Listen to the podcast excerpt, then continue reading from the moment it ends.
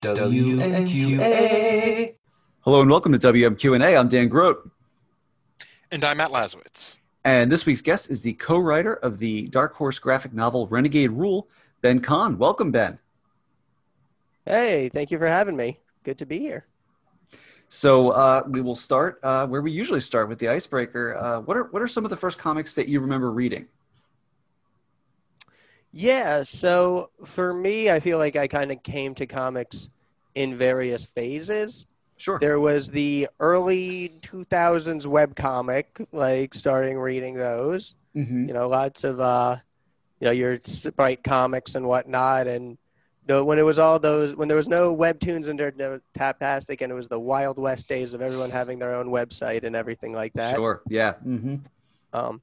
And then, I started reading more manga, like mostly Naruto, Bleach, and Death Note kind of stuff. Mm-hmm. And then really when I got to college, I kind of really discovered Western comics for the first time after, like every 90s kid growing up with X-Men, Spider-Man, mm-hmm. Batman especially. But it was really college when I really started diving into Marvel, DC, catching up on a lot of trades, like mm-hmm.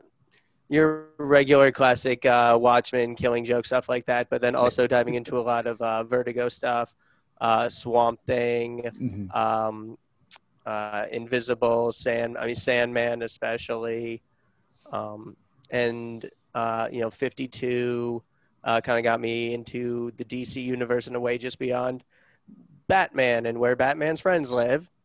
And at the time, the comics that were the big two comics that were going on that really got me.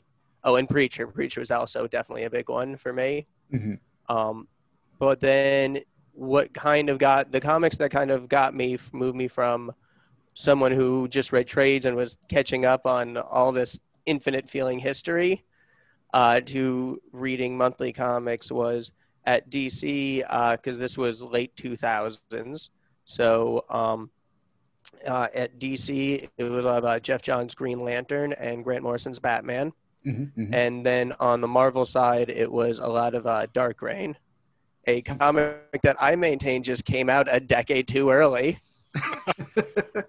I think we were having that exact conversation off mic with a guest last week. Within the past 2 weeks. Yeah, last week.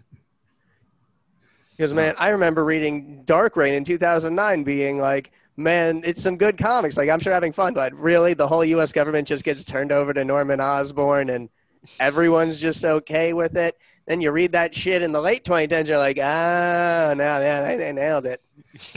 That is how that would go. The prophet Brian Michael Bendis. Yikes. But also that was, I feel, one of the few times where they kind of had an overarching theme for this whole shared line, and it was actually pretty compelling, and they kept it pretty consistent across like pretty much all the titles, and it was just a very cohesive and unique era of Marvel, I think. I came into it late enough in life to never be like, oh, it should be like when I was a kid. Because it was never like how I was a kid. I wasn't reading when I was a kid. I was reading as a fucking shitty college student. But I definitely have a little bit of fondness for those eras when I came in. So, Dick Grayson as Batman and a lot of that New Avengers when they were on the run and Dark Avengers stuff. So I definitely have a fond spot in my heart for like those concepts and directions. I should point out for the listener, every time Ben mentions Morrison era Batman and Dick as Batman, Matt smiles just a little. It's good stuff. It is. It's great comics. Absolutely. For some reason, usually, and I've been really enjoying the current run on Nightwing. But usually I find my favorite Dick Grayson stories are when he's not Robin or Nightwing. It's usually when he's Batman or doing super spy stuff. Mm. Grayson, another great run, that Grayson ongoing, and that Mikel Janine art was just fantastic. Chef's kiss. I feel like they sold it as it's Dick Grayson doing James Bond, but it was really Dick Grayson doing Archer in the DC universe, and I feel like that worked so much better. It really is. Yeah, I mean, Huntress is Lana, and... yeah, he was Sterling. Like, it really settled nicely into that classic, dynamic. Yeah, although Tiger was a much more dynamic foil than Cyril, at least when it came to, you know, combat scenes. Yeah, oh yeah. Also, I love that Huntress design when very good. I always love when they give them like a more real world or high fashion design that always incorporates the colors and iconography of their more classic costumes.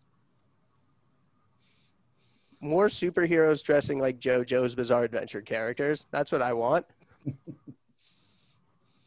Right on. Like the Mr. Knight costume for Moon Knight. Oh, that is so up my alley. That is good shit. That is absolutely costume. Good shit. And how good is Oscar Isaac going to look in that suit? Oh, I that is going to be that is appointment. I guess as close to appointment television as streaming can be. Well, I mean, considering they drop one episode a week on the Disney Plus, yeah, it's kind of back. It is back to appointment television. I feel like it's the appointment's at 7 a.m., so you beat the internet, but it's a oh my God! Can we get a little bit of time on the spoilers, people? It's not even the spoiler. I mean, it's you look at the you log on to Twitter and you just see trending topics, and yeah, I'm like, oh, I guess Kang appears in this episode. I know it's a weird point to give like particular praise to Phase 4 on. But I feel like the Phase 4 properties are really nailing it on the costumes. Great Scarlet Witch costume. Love the new Captain America design. They've made Loki, gave Loki a whole new iconic look with just a short sleeve button down and a tie. Yeah, absolutely. Yeah, no, definitely. And all the various other Lokis. Even Black Widow, I think the costume she has in the final act of that movie is my favorite Black Widow costume throughout the franchise. I love that movie gave an origin story to the vest she wore in Infinity War. Normally, a prequel giving like bizarre origin stories to things we didn't ask for like bothers me, but for some reason like it kind of worked for me with that. Maybe because it wasn't like, oh, that's Natasha's classic vest. It's like, no, it was a thing she wore for a movie. Why was she blonde and had this vest? Well, here you go. I can't wait to get better looks at all the Eternals, the looks and the costumes there. Yes, I will say when the 2 seconds of Kumail Nanjiani in the Bollywood version of the costume. Yeah. Why can't that be the costume? That looks spectacular. Well, after the movie, it will be, because that's the way of all things, right? It's like, well, this is the thing that people recognize, so now we have to, you know, retrofit, make it look like that in the comics. So, I know, Assad Ribic, get on it. I know it's way too late to be playing any kind of armchair quarterback, but again, just that little bit of Kumail that we saw in the trailer made me wish that instead of him being in Eternals, he was in his own Bollywood reimagined Wonder Man movie. Yeah. I want that. Yeah. Oh, yes. Wow. In one of the MCU variants on the multiverse. There you go. That's the variant where Kang is just dressed like Kevin Feige. Or Kevin Feige. Love it. Love it. You do have to understand, for those of you listening, right after Ben said that, both Dan and I, our eyes just went real wide, and it's just like, oh, we need this. Yeah. I need this in my life now. Yeah, all due respect to Nathan Fillion, that shit is good. The whole concept of Wonder Man feels like something that the MCU would nail, like as an origin story, like slightly either actor at the top of his game or slightly washed up, total Hollywood egomaniac, and then gets powers and goes on like the whole character arc to become a hero. And now, like, they could even get meta with it, where it's like, oh, it's the actor we cast to be Tony Stark in the in-universe Tony Stark biopic. Absolutely. Or just other weird directions. I don't know. I just think Wonder Man, I just have always thought the whole concept of an over-the-top Hollywood actor being a superhero in Wonder Man was just real fun. Definitely. Although the one, and I don't think this is a disqualifying flaw. The one flaw I see in this argument is as soon as you cast Wonder Man, you have assholes on the internet going, is this how they introduce Beast and other mutants into the MCU? At like referring to like late 70s Avengers, Steve Englehart stories. I just, again, not a disqualifying flaw. Right. Just discourse I don't want to see. They need to introduce mutants just so people will shut up about them introducing mutants. The X-Men no. Don't give the mouse the cookie. Oh. But, Ben, you're here. Dark Horse released your graphic novel, Renegade Rule, with Rachel Silverstein and Sam Beck last month. So we're going to talk about that. I'm going to go ahead and read the solicit for the listeners. The Manhattan Mist have beaten the odds to land themselves in the national championships for Renegade Rule, one of the hottest virtual reality games in existence. But they're in for competition fiercer than they ever imagined, and one team member's entire future could be at stake. Four queer female friends will have to play harder than ever against self-doubt, infighting, romantic distraction, and a slew of other world-class teams if they hope to become champions. So what is the origin of Renegade Rule? How did this all get conceived? So Renegade Rule, the primary seed of it was, I honestly really wanted to work with Rachel. She was like a good friend. I always thought she was so talented and funny and witty and such a good writer. And I wanted to make a book with her. And I just think like comics will be better if Rachel is making comics. So at the time, Rachel really loved the game Overwatch. Okay. So I would kind of had that in my head. I was just like, what can I come up with to entice her, like, into this story? So, and I've always had a real love of sports stories, you know, going back to that one year when I was 8 and I just rented all 3 Mighty Ducks movies in a 3-week cycle every week for a full year. Like Mighty Ducks, Bring It On, Little Giants, and Eyeshield 21 and Haikyuu. Space Jam? ? Rookie of the Year and Little Big League, those like 90. Oh, absolutely. Oh, 100. Any movie where angels or other supernatural beings are helping people cheat at sports, I'm there. Sixth Man, where a ghost is helping them cheat, hell yeah. Hell yeah, that's my jam. But no, so I definitely really like sports stories. And, it was definitely just, I started coming up with this around 2018. So it was just generally the time when, like, esports was, reaching a new level of well-knownness or just general, what people, even where people who don't play video games start knowing about esports as, like, at least the general knowledge of it. So, and I also thought, oh, well, if you do esports and VR, then you can do the sports stories, but also have lasers and explosions and crazy sci-fi outfits. And then not have to come up with concepts and explanations for why there are lasers and explosions, because it's sports. So, so I kind of took Overwatch and just general, that VR shooter game, and figured let's just give it a bit of a traditional sports story twist. Like so often with gaming, it's it's Ready Player One, Sword Art Online, .hack Sign. Like, oh no, we're trapped in the virtual reality, or we have to save all the VR world. It's like, well, the technology just worked fine. Like, what if there weren't any issues with it, and just kind of gave video games just a regular old sports narrative that it kind of hasn't had, or that at least I couldn't remember it really having since The Wizard from 1993 in the 90s when they first premiered that Super Mario Brothers 3. Which, what a fucking commercial. Good on you, Nintendo. Yes, absolutely. Like, can you imagine? Oh, no, I hate that I can imagine this. I was going to say, like, can you imagine they made, like, a new, like, in the next Marvel movie, they just unveil the next Fallout game? It's like, oh, by the way, we announced Fallout in Ant-Man 3. I said it,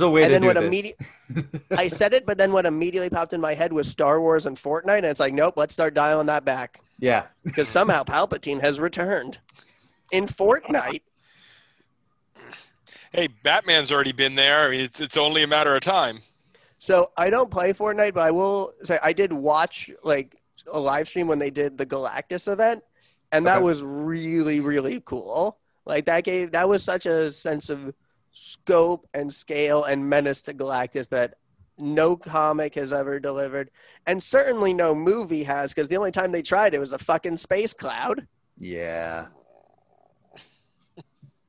Stop making space clouds, Hollywood. We don't want them. It didn't work for Galactus. It didn't work for Parallax. It's just give us giant men in purple and big yellow space bug. Yeah. Just take like the Xenomorph, up that saturation and brightness real, real high. Like. There you go. Yeah. Yeah. But no, so that was kind of the original idea, was just creating like an esports narrative, like giving, you know, the classic tournament structure and just giving it a really fun comedy action feel to it. And especially just make it an unabashedly, unambiguously queer book that maybe doesn't deal with some of the more traditional queer themes, and instead just gets to be an open and fun and like queer world where they then get to compete to be champions and make snarky jokes at each other constantly. Absolutely. You know, we talked about, you know, you had a pre-existing relationship with Rachel and you wanted to work on a book with her. How about the rest of the team? You know, where does Sam Beck come into the equation? How does this book, arrive at Dark Horse, all that stuff? Yeah. So Sam came aboard because we were literally just looking through artists on Twitter. Like we were going through like Portfolio Day and women in comics hashtags, and we were just going around looking for people. And Rachel found Sam's artwork on Twitter, and we just fell in love. We just knew it was the perfect style. We reached out to her, and thankfully she said yes and came aboard for the book. And then we made the first chapter. We did the whole kind of first 22, 24 pages. Mm-hmm. And I got that printed. Like I did a little self-printed run of that. And we debuted it for $1 at FlameCon in, I think, 2017, if I'm remembering years correctly. I may not be.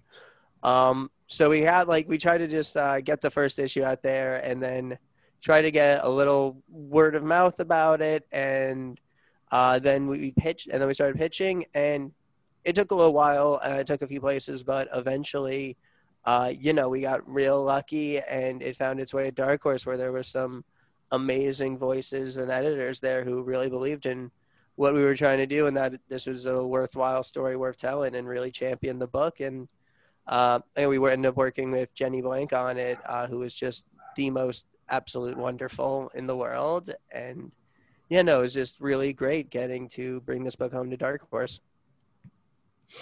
Does it help? You know, Dark Horse obviously has, in the past few years, has made a big push toward, not just the video game tie-in comics, and obviously we'll talk about Immortals Fenyx Rising later on, but also like the art books and the encyclopedias and all that stuff. And I know, gorgeous are those art books and encyclopedias. Like, oh my God, the Legend of Zelda one.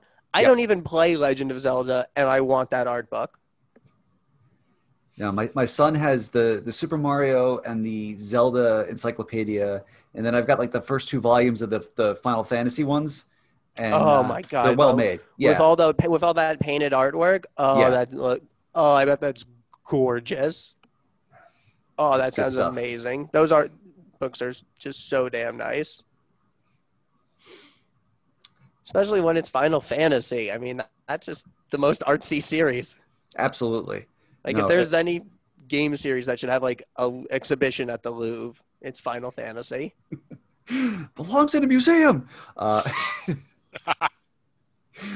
When it comes to video games, that's my shit right there. I mean, all the watercolors that artist did, whose name I'm unfortunately blanking on. Yeah, of course, like, I am too. Shame on me. Was that a mono? Yes, you're right. It was a mono. I just kept thinking of Nobuo Uematsu, but that's the guy who scored the games. That was exactly it. My brain was only giving me Nobuo Uematsu. I'm like, no, I know for a fact that's the guy who did the music. Give me a different name. Brain was like, only one I got. Sorry. And he just only comes to mind because I think of Dream Hunters, the book he did with Neil Gaiman. Yes, I remember that. Oh, art is great. It sure is. Fucking, it's so beautiful. People are making such incredible things with art. It's so pretty. Fucking, we made words on a document, and Sam turned that into a fucking comic.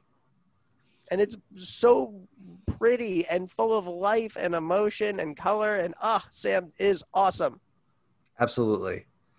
So, speaking of all of that, I think I read an interview, I think it was in The Beat, that you and Rachel actually acted out dragging each other across the floor for, like, photo reference for Sam. Yes, we needed to know if it would be funnier to do it by the wrist, by the ankle, like what would make sense in terms of, like, balloon layout. Honestly, a lot of things were us, like, making faces and hand gestures and then being like, well, I don't know how the fuck to describe that, so I guess we're just screenshotting it. That sounds like a fun package of images to get in your inbox one day. Yeah, I mean, it was, in general, for comics writing, I'm a big believer in embedding reference images just directly into the script. Mm-hmm.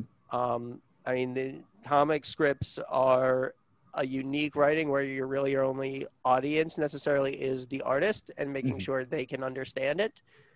And so anything you can do up to and including, like, images, however you need to word it, whether flowery, poetic dialogue, like, language is better, or just very curt, to the point, direct, like, however you need to make it best understood to the artist mm-hmm. is one of the main goals in terms of clarity in a comic writing script. So if you have something that you're trying to describe and you don't think, and you can't figure out how to describe it, just fucking put a reference image in. Save everyone a lot of time. Makes sense. There's nothing wrong with it. So I saw that Rachel specializes in comic book law. That has to be a very handy person to have around, I imagine, as you're shopping scripts and all that. She also has a degree in paleontology. She is the most educated, like, person I know. She is like a mammoth archaeologist, lawyer, comic writer. That is awesome. Right? That's one of those people that, you know, shows up on To Tell the Truth, or one of those game shows, like, I do all these things, and, like, are you really that person? Yes, I am really the most interesting person in the world. She is so damn interesting. No, and honestly, it's like, we always had a lot of fun working on it. Like, I've done a few different ways of co-writing, and this was a unique one where we didn't trade it back and forth mm-hmm. at any point. Like, every part of this was written with us either physically together in the same room or over Zoom or FaceTime. Like, so every panel description, every line of dialogue, that's us making that decision together in real time, like, about every step of it. And really, writing it just became a great way for us to just hang out and make each other laugh. And that became a lot of the dialogue, was just us trying to one-up each other and make the other one laugh and come up with something that would shock the other. And then just daring us to keep it in the book. And then, like, we just kept building off of that. So I hope the feeling of fun and friendship comes through, because that was certainly the spirit in which it was created. It definitely does. You know, was this all happening, you know, when you were working on the script, you know, is this pre or during COVID? This was pre-COVID because the book was originally scheduled to come out in October of 2020. Oh. And then COVID happened and it was delayed to 2021. Mm-hmm. Okay. So, yeah, so we had it all done, but, you know, we still live a fair distance away. So sometimes it's a bit of a schlep. So easier to just still hop on. So it was FaceTime because Zoom wasn't a thing because pandemic wasn't a thing yet. Mm-hmm. So, you know, esports, because that's the world that we're dealing with here. You know, was that something that you already had working knowledge of? Is it something you had to do, you know, research for the book? You know, it's funny you mentioned The Wizard before because, like, this was where I was going to put in, listen, Matt and I are a couple old fucks, so my idea of esports was the climactic scene of The Wizard where they're just playing that one, like, 3-game pack. Yeah, and it's great. How great is that scene? I don't know if that's what video game competitions are like, but it should be. No, so Rachel was more of the source into, like, esports. She followed along the professional Overwatch league a lot, so she was more into it as like a fan. Mm-hmm. I approached it much more in terms of like the sports movie narrative, so I was basing this off like, well, I know how like the NCAA tournament is structured, so that's going to be how I structure it, like with this thing with like the quarterfinals, best of like 8, and then the single elimination rounds. And, you know, just a lot of that, the themes, especially the themes of there aren't really villains. There's just people all going for what they believe in and what they want, but it just happens to be in a zero-sum conflict where no matter how good or likable like everyone is, somebody has to win and someone still has to lose. Mm. So that, and I also, if not competitive and multiplayer, I definitely have a real love of shooter games. I feel like I spent all of middle school and high school at one friend or another's house, like on weekends, just playing Halo until 2 a.m. So whether it's like Halo, Half-Life 2, you know, Doom, Resistance, like I've got a big love, especially for sci-fi first-person shooters. Mm-hmm. So again, it just put as much of that as I could of just like, if not professional competitive esports, all my love of shooters into the world. Okay. I should point out one more film rec. I don't know if you've seen it, but you know, from thinking about video game competitions, I don't know if you've ever seen the 2007 documentary King of Kong: A Fistful of Quarters. Oh, I hear that's so interesting. I haven't seen it, but with the high scores and whether or not the guy cheated, like, oh, mm-hmm. That just – how is that not already an AMC show? Oh, that would make a good, like, yeah, two-hander drama. Oh, yeah. The whole world, especially, like, kind of, like, from the heyday of the arcade scene to as it gets – crazier if more insular, like through the 2000s, like just that world of arcades and the high score kings. Mm-hmm.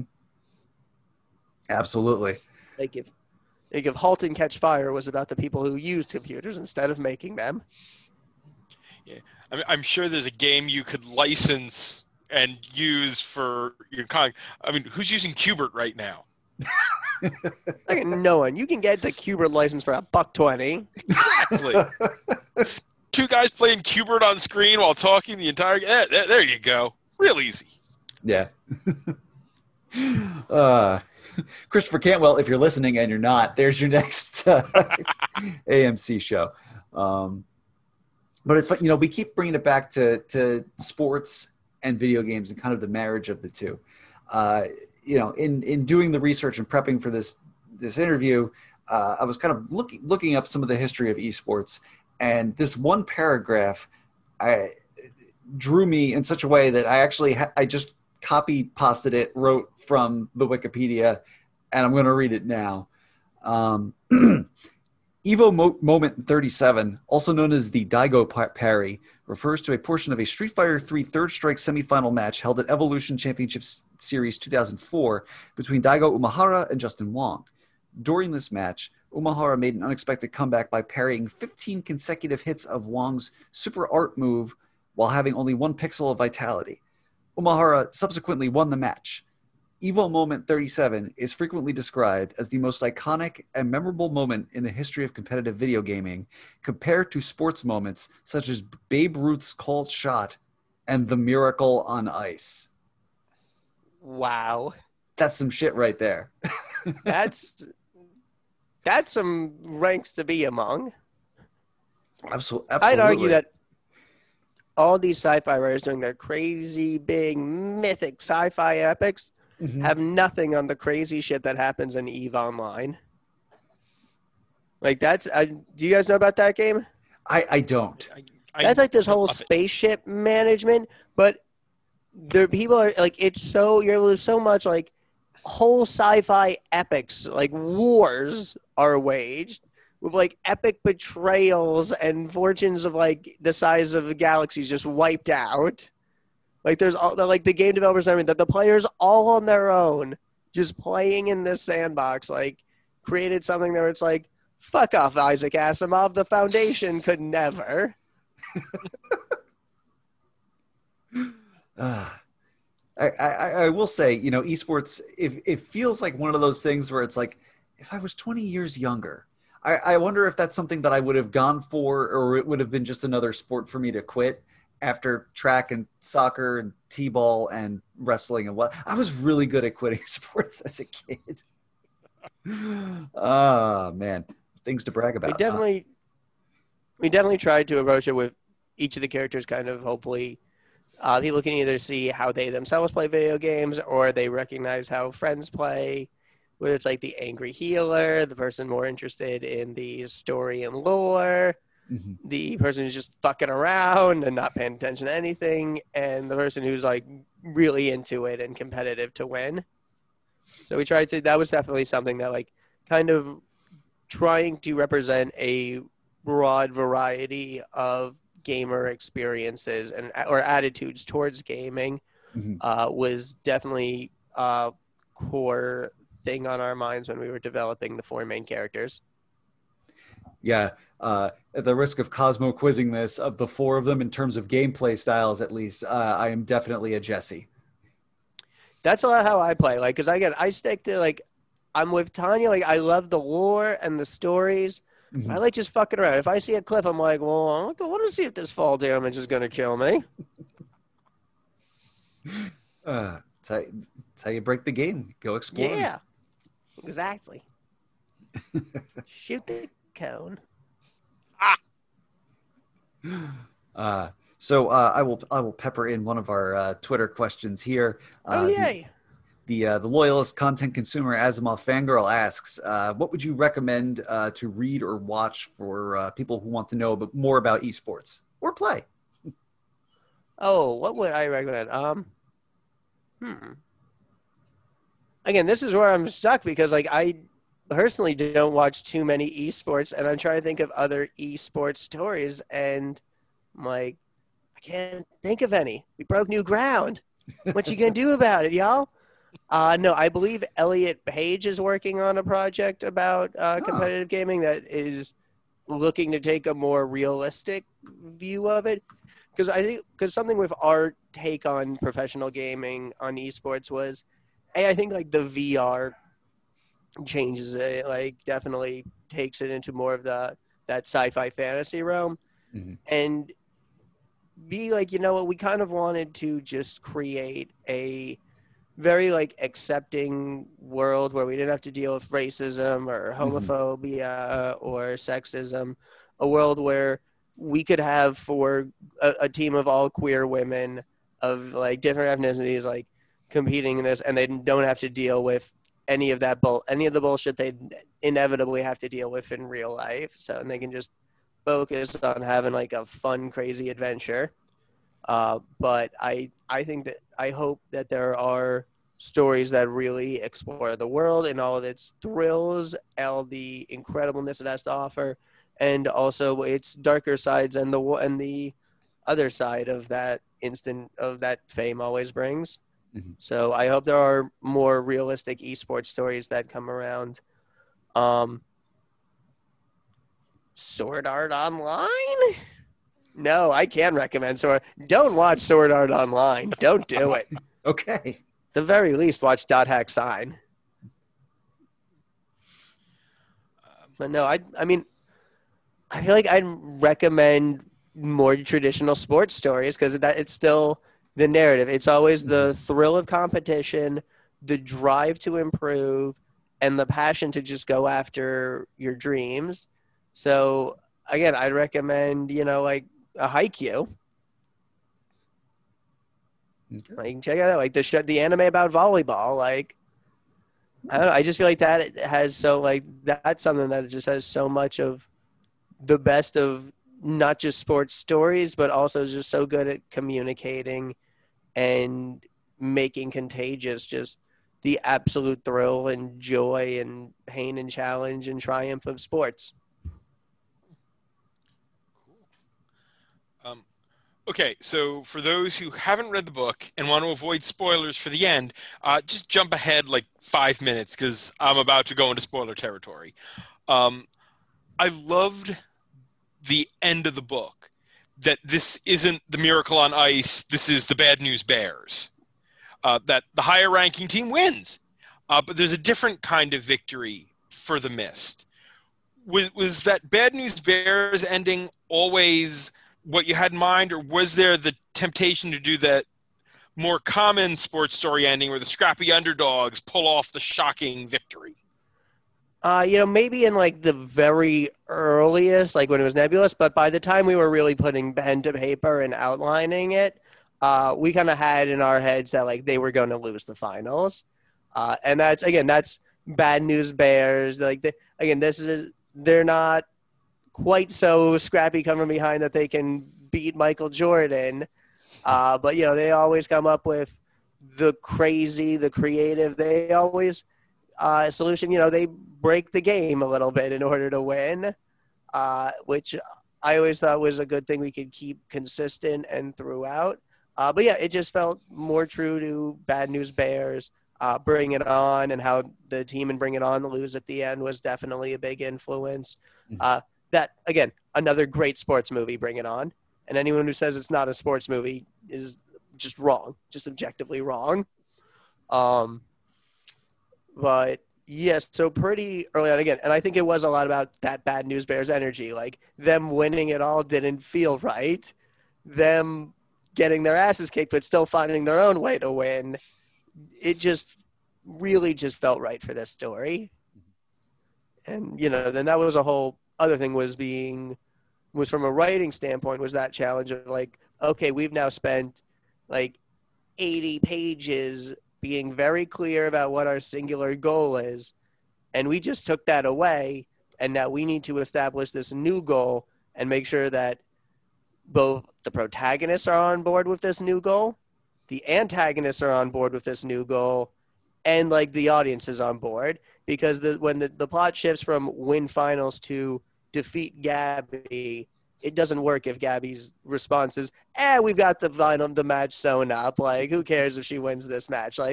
So that was just a really, it felt like just in every way the right ending for the book, but it was definitely a writing challenge we had to approach. We had to really try to think through to make sure that that the audience could stay invested in this shift.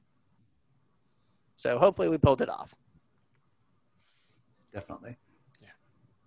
So Renegade Rule came out June 2nd. We're talking about it July 26th. For a podcast, it'll be out August 3rd, putting it about 2 months after release. Because comics are largely still a periodical-driven market, hype usually disappears for a book within a few days of release, sadly. What do you do to extend that shelf life? Because it is your baby, and you do want to keep sharing it with the world. Partly it's stuff like this, make sure try to keep appearing and talking about it and getting it back on people's radars. You know, it's also partly just the difference in release. Like, again, just the OGN release is a little different than the floppy release. So we, you know, there is that trade-off where we don't have that extended 4 months of release, then the trade build up. So it's a lessened kind of sales cycle, but it's also definitely the right format for the story, and especially the audience, like kind of the core audience for this book. And it being the graphic novel is definitely let it be focused more on those, on that core audience, and especially in libraries. Are we seeing? It seems that people are really finding the book and discovering it in libraries, which is just awesome to see, because who doesn't? Libraries are awesome. Hell yeah, libraries! Like that just gives me all the warm and fuzzies that like it is now in a place where people who can find it and pick it up and read it, and it's just like there's nothing cooler to me about this job than that people are actually reading these stories that came out of like me and Rachel's head. Like it's fucking awesome. People are we made a comic and now people are reading it. Holy fuck, that's crazy. That joy is contagious. I love it. So we mentioned it briefly earlier, but you wrote a tie-in comic for Immortals Fenyx Rising. Yes. When writing a video game tie-in, what does the studio ask for? How involved was Ubisoft in the process of the production on a book like that? So this was, honestly, it was a wonderful process. Like it was such a great process working with Ubisoft and Dark Horse on this. It was my first work for hire book, my first time working in a pre-existing franchise, and it was a dream of an experience. Ubisoft gave us a really, really great chunk of story to tell. So we actually get to tell pretty much we pick up on after the most recent DLC with Fenyx. And we pick up right after that. So this is pretty much Fenyx's story after the game. If you want to find out what happens after the events of the game, we got to be the ones to tell that those events, which is just really fun, especially because there's all these plot twists regarding godhood and parenthood at the end of the game. And then, you know, we got to explore that, which is just a super fun part of the story to get to tell. And then, you know, we really worked together and just crafted what we thought would be a real fun adventure that kind of satisfied everything, with the character arcs that the series needed to be on and would fit within the length we were going for. And then it was they were great. We just developed what we thought would be the most interesting part of the story to tell. And then, you know, they gave a lot, they created a really fun world full of characters. I loved getting to work on with Zeus. There's a lot of Zeus in this comic because I love writing terrible people, and there's no one more fun and terrible than Zeus. The Charles Xavier of gods. Oh, he's the worst, which makes him the best. And again, that was really fun. That's, you know, Zeus is speaking all throughout the game, but is apart from Fenyx throughout. So it's again kind of some of the first time we get to really see Zeus and Fenyx and interacting with each other and their relationships. So it was just a lot of fun. I couldn't have asked for a better and cooler first work for hire project.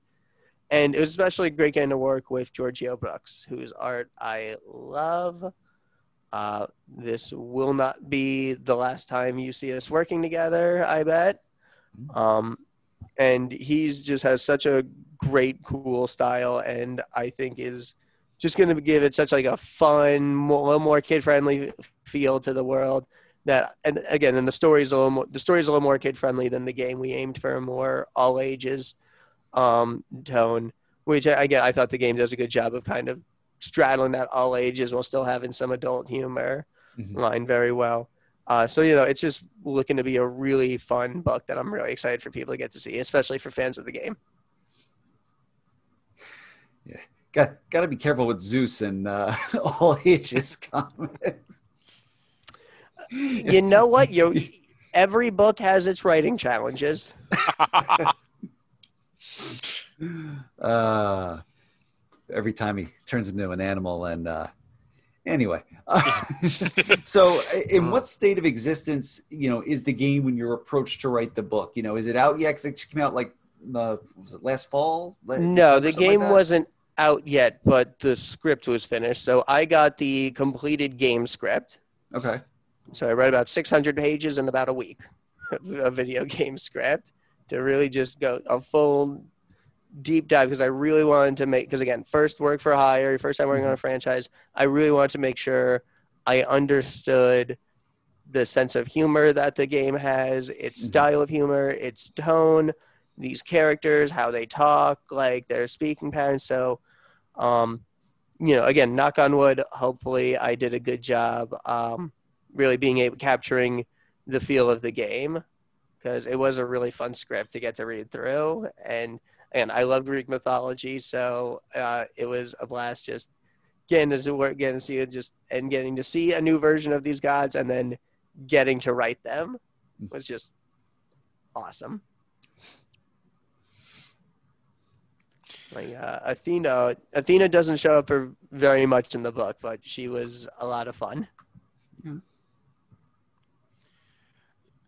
So I'm going to kind of be a killjoy for a minute, but it's the kind of question that with some of the stuff that came out this past week as we're recording, it's kind of something that I think bears at least a discussion. Because last week as we're recording, big news within video games came with the Activision Blizzard lawsuit about that frat boy hostile work environment.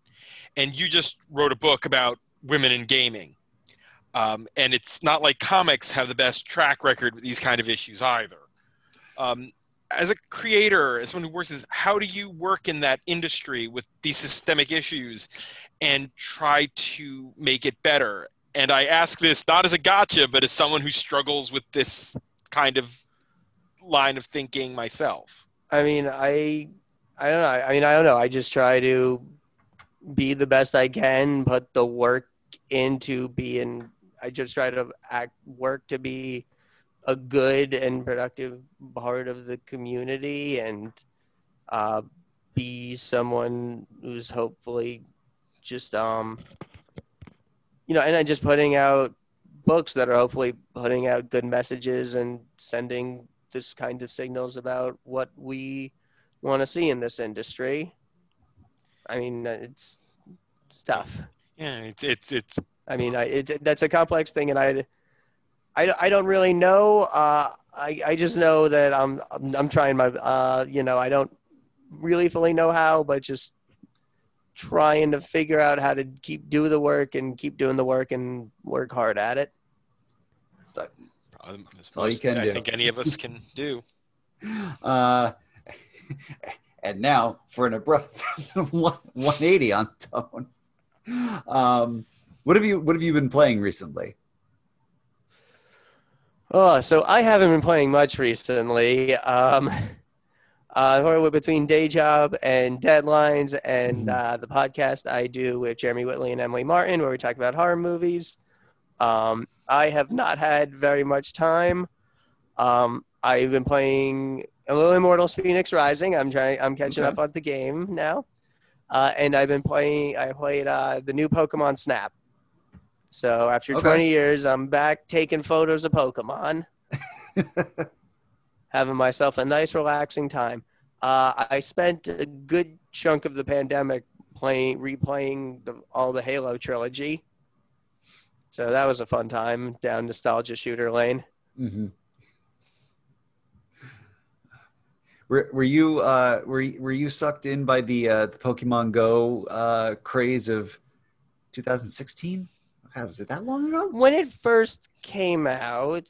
Now here's the thing: I'm really big into Pokemon. Okay. My favorite part of it, and I love that there's so many different parts of Pokemon. Everyone can have a different favorite part. It's There's a lot to love.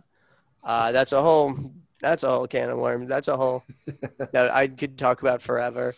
But my particular favorite part of Pokemon is building a team of, like, finding six Pokemon that I think are really cool and go well together and are balanced, and raising them all the way from, like, when they're in, like, their little baby forms, all the way in their little, all the way to their big mega level 100 badasses, and just just battling with them. So Pokemon Go, since it didn't really have that, like, team building element, or even especially when it launched much of a battling mechanic, I kind of felt like, oh, the thing I love the most about the main game isn't here, so I'm good. I mean, I did eventually start playing more of it in order to catch Meltan and Melmetal so I could complete my living Pokedex. But then I did eventually catch Meltan and Melmetal, so then I stopped again. No, that was one of the things I did early on in the pandemic was I said, well, I suddenly have a lot more time. I'm going to catch every Pokemon. I'm going to catch them all. And I did. Kept you active during those days. All 898. Weeks. Yeah, that's a lot. They don't all fit in a Pokemon wrap anymore. Again, I did start out, like, when I started this, I already had about 600 or so. Okay. Because, again, I love Pokemon, so I've honestly just been transferring since, like, I've been playing since Red and Blue, so I've honestly been just transferring certain Pokemon, like, over and over. Like, I have a Sceptile, my favorite Pokemon. I have a Sceptile I've had, like, since Pokemon Emerald. Wow, okay. Like, it's over. That thing's a teenager now. My Pokemon can vote. I'm now picturing you having leveled the six Pokemon, and they work together in the same way that a Krakoan circuit does. That they, you know, they ramp each other up and become this sort of massive Pokemon thing. Exactly, and to me that's the fun, is like every new game making a new team, which is why I'm waiting for them to wait fucking 6 months for them to give any news about the Sinnoh remakes. There's no idea which Pokemon are even going to be in that game. How can I plan a team if I don't know who's going to be in the game? I need months to prepare. Kinda. A lot of thought goes into these teams. Absolutely. Fair. It's mostly based off who I think is the coolest, but I overthink it a lot. You're talking to two guys who have, on more than one occasion, sat back and go, all right, let's put together our ideal X-Men. And it just shifts around. Magic and dupe. That's it. Just magic and dupe. Magic and dupe, being best friends and solving crimes. Magic and dupe. I would read that book. Yeah. Yeah. Hickman and Mike Allred, get on that. Right?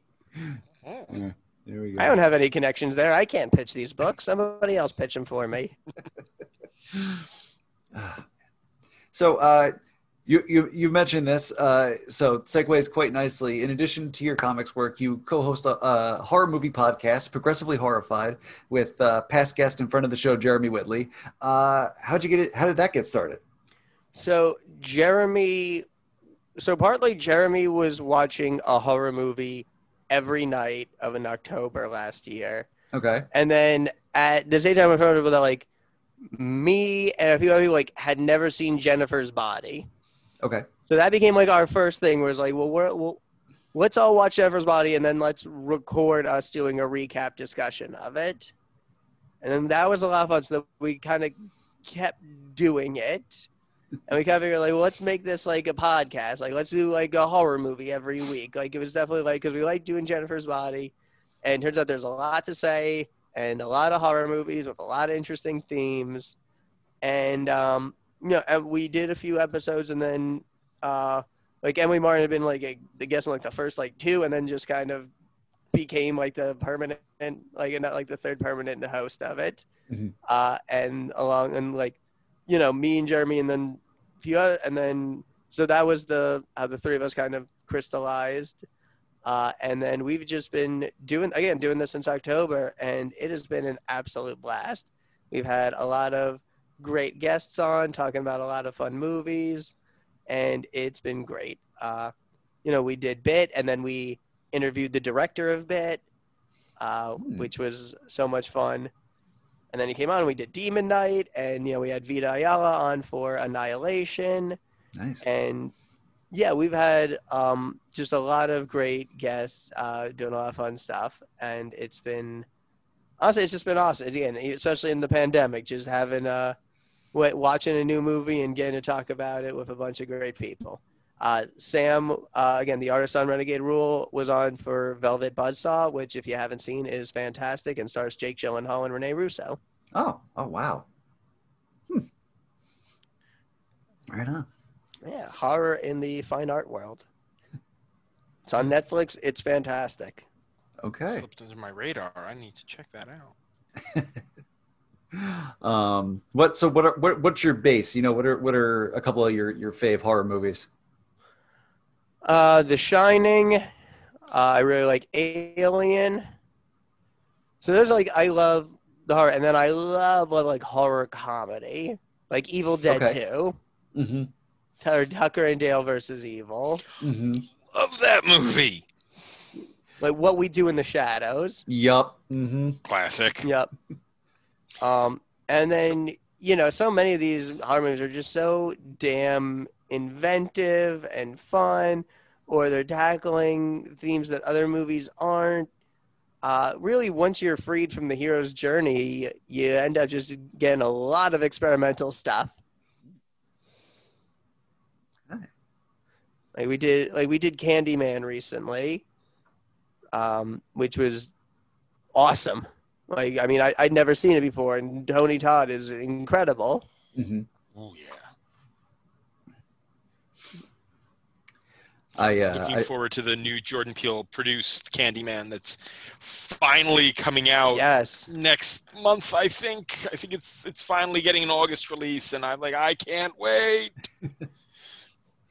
I was gonna say, summer. I'm sitting here like, did that come out? I was about to ask, did you mean the original or the reboot? Did the reboot ever come out? Next month, finally. Okay. Yes. Which, our episode of Candyman will be going up right around when that's out. So, there you go. Synergy. Exactly. It's like the Dune remake. I feel like the Dune remake has been in various stages of coming soon for 5 years, so you just forget. It'll drop in the fall and be like, oh, I thought they came out already.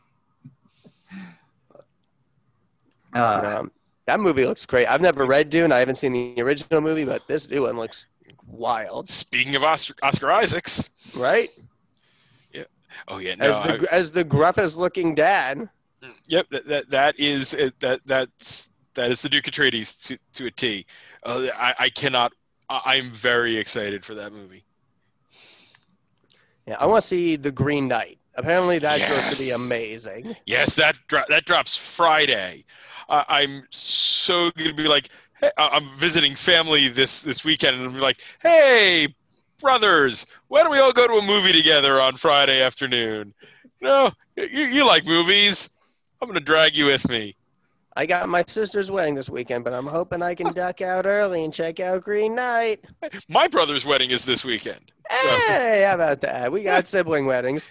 I mean, we got some exciting movies coming out. We got Green Knight this Friday, then next Friday's Suicide Squad. Yes. Oh, shit. I didn't realize that. Yes, next Friday. I am very excited.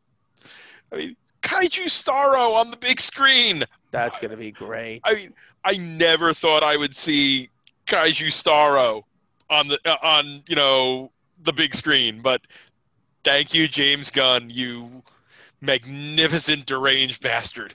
I think the character I'm most hyped for is Polka Dot Man. Yes. Is that David Dastmalchian? It is. Yes, David Dastmalchian, who is appeared in now.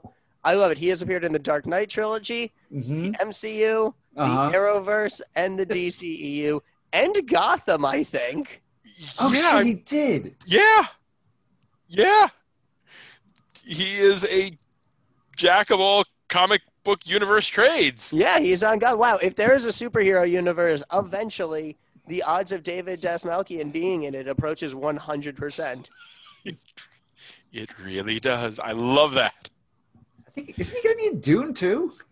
I think he's got. I mean, no. Is he? Yeah, that's wild. Yeah, he's. Oh, right. He's petered. Oh, that is a great role too. Oh, he is. He's right. Oh, wow. Only James Gunn could get me this excited for Polka Dot Man. Sylvester Stallone as King Shark. Yeah.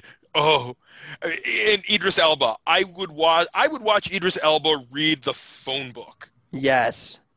I am hopeful for a major movie that finally gives Idris Elba his full due. No, I did love him in Hobbs and Shaw. Yes, yeah. He was delightful in Hobbs and Shaw, but he's never gotten the film role that equals either The Wire or Luther. God, I love him in like that. I feel like that's what really turned me on to Idris Elba was Luther. Yeah, me too. Such a good show, especially that first series. Yes. Yeah, no, I know exactly what you mean because he was always underutilized in the Thor movies. Star Trek buried him under all that awful under all that crazy makeup. The Dark Tower. Oh, don't. I'm still wounded from not, he did, the cast did everything they could, but no. Oh, you know what he is, you know what movie he's in that both he is dope and the movie is dope? Pacific Rim. Oh yes, Pacific Rim. Yes, he's awesome in Pacific Rim. Oh yeah, absolutely. And by the way, I had completely forgotten, and I brought up his IMDb when we were talking. But Dastmalchian is also in the animated Long Halloween adaptation as Calendar Man. That's amazing. Oh, wow. Well, he is in every superhero universe. Absolutely is. When is he going to be in The Boys? Eventually it's going to happen. Yes. Yeah, or a voice on Invincible or something. Yeah. Oh yeah, there's maybe he'll eventually be that the mad scientist dinosaur that Invincible teams up with. I would go for that. Yeah, that'd be dope.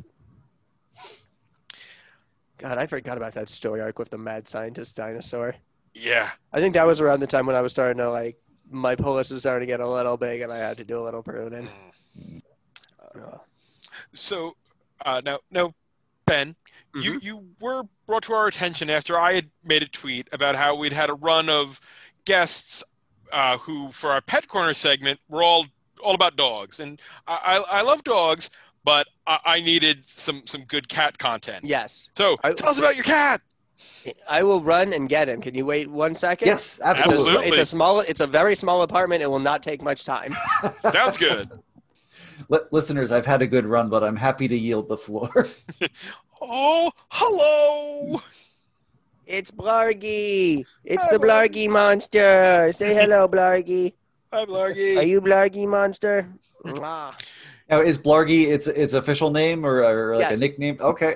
His name is Blargy. He is named after. It's a fun word. That is. We got him. He just looks like a blargy. I can definitely see some blarginess there. Absolutely. He's a very blargy kitty, aren't you, Blargy? Is Blargy a loungeabout cat or? Oh yeah, no, he a big loungy boy. He's got his spots. He likes them. He wants things. He likes things crinkly or with sharp corners. And I guess his softness cancels out the hard corners. He'll be on a soft bed and he'll go for the book on the bed and he'll just sleep on and he'll sit on that. No, he is a big, soft, cuddly, love boy. He is a little soft kitty, man. Yeah, yeah. He will just roll over for belly rubs all the live long day. Yeah, our best wandered off a little bit ago, but she is also the lovey lap cat versus Cal, who's just I'm going to explore. I'm going through the house. I'm looking at everything. I've looked at everything already. He doesn't put himself in my lap. I put him in my lap, and then he just stays there when he wants to. That is very cat. They do what they want when they want. Mm-hmm. No, he is the best boy, except in 4 a.m. when he's meowing in our face for food. Oh. Mm. We get 4 a.m. Gonna wedge myself in between you and get love. Pet me. Pet me in the middle of the night. Oh, now I wish we had that. We would be down for petting him in the middle of the night. We would love bedtime snuggles. But no, he just like wails at us to get him food. The nighttime pets and snuggles are great until she then decides, okay, you've pet me. Now I'm going to become your face. It's like, okay, no, Bess. Down. You can snuggle up at our midsections. Not in the face. Not in the face. Mikey, how come you never do face snuggles? How come you're not a face hugger from Alien? You know, you eat my big belly rub, boy. My two dogs, we have two miniature dachshunds, and our older one, Chewy, usually sleeps at the foot of the bed, kind of curled up by our feet. But then our younger one, Lola, whom we affectionately call Derp, likes to try to sleep on top of our pillows. So basically, she'll be like right behind my head all night. And for some reason, the mattress on our bed is like a little short. So there's like a gap between the edge of the mattress and the headboard where if she's not careful, she could just sort of fall through in the middle of the night and get startled. But that's her perch. But what are you reading right now? Oh, I am. Let's see. I feel like my pull is just getting bigger and bigger all the time. Like I just read the first issue of Superman and the Authority. Ooh. Very excited to see what Morrison's got cooking. They've always got a great story. I'm really liking Wonder Woman. I'm really liking, in terms of the indies, I'm really liking We Only Find Them When They're Dead, as well as Department of Truth. Yep. Are really good. I'm going through the trades of Invisible Kingdom from G. Will Wilson and Christian Ward. Mm-hmm. What else? I feel like there's always the post. I'm enjoying, I'm always down for Justice League. They're my favorite super team. They always make me happy with Justice League. Black Widow and Daredevil are really good books right now. Mm-hmm. Yeah, and then really anything from Jeff Lemire's Black Hammer universe is an instant buy for me. That franchise just does not miss. Mm-hmm. How caught up are you on Department of Truth? Have you started the Bigfoot hunt? Yes. Okay. Yes. So I'm all caught up, I believe. Yeah, that you know those letters in the first part of like the guy writing to his son. Yes. Yeah. Yep. Those are gonna take a turn. Oh, I bet. Yeah, that's some real sad dad shit. It's been real. That's been real good. And then what else have I been reading? There's lots of good stuff out there. I don't know. I'd have to. Oh, Nightwing. Definitely enjoying the current Nightwing run. The Bat books in general are firing really high between the main books and Nightwing, and Rom V's Catwoman. Yeah, is great fun, great book. Yeah, I mean Tinian is just, and he's another one. It's like just. How can you write so many books in 1 month and they all remain good? Oh, first issue of Static was amazing. Yes. Really enjoyed that.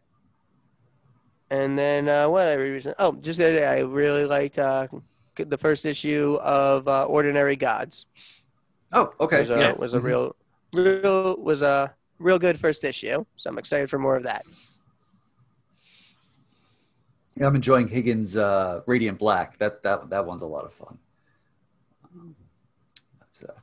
Ben, this has been great. It's been an hour. Final question: how can people follow you online and keep up with Renegade Rule and Immortals Fenyx Rising and everything else you have going on? Yes, you can find me. I'm mostly on Twitter making silly jokes at Ben the Kahn. You can find links to all of my works at benkahncomics.com.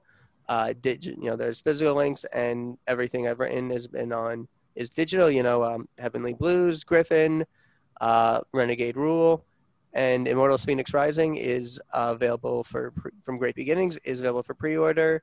And Renegade Rule can be purchased at any local bookstore through Dark Horse. Right on. Ben, thank you so much for coming on the show. Thank you so much for having me. This has been a total blast. That's it for this week's show. As a reminder, WMQ&A is part of Comics XF, meaning you can find this podcast along with our sister podcasts, Battle of the Atom and Chris's on Infinite Earths, and a ton of great comics criticism at comicsxf.com. You can listen to WMQ&A on Apple Podcasts, Stitcher, SoundCloud, and at comicsxf.com, where new episodes move Tuesday mornings. You can support WMQ&A at patreon.com/WMQcomics, where $1 donation gets you early access to episodes, shoutouts on the podcast, and a customized bonus reading column written by Matt Lazowitz built around the character, creator, or theme of your choice. A $2 donation gets you a free random comic in the mail from my collection. A $3 donation gets you a slot in the Comics XF staff picks. And a $50 donation lets you advertise on the show. Big thanks to our patrons, Charlie Davis from the Match Club podcast, Robert Secundus from Toxman at comicsxf.com, Carla Pacheco from Marvel's Spider-Woman series, and Asimov Fangirl, a.k.a. the Loyalist Content Consumer. You can follow WMQ&A on Twitter at WMQComics, me at Daniel P. Grote, Matt Lazowitz at MattLaz1013, and ComicsXF at ComicsXF. And until next week, remember, that one time Pete Wisdom stopped a vampire invasion from the moon. WMQA.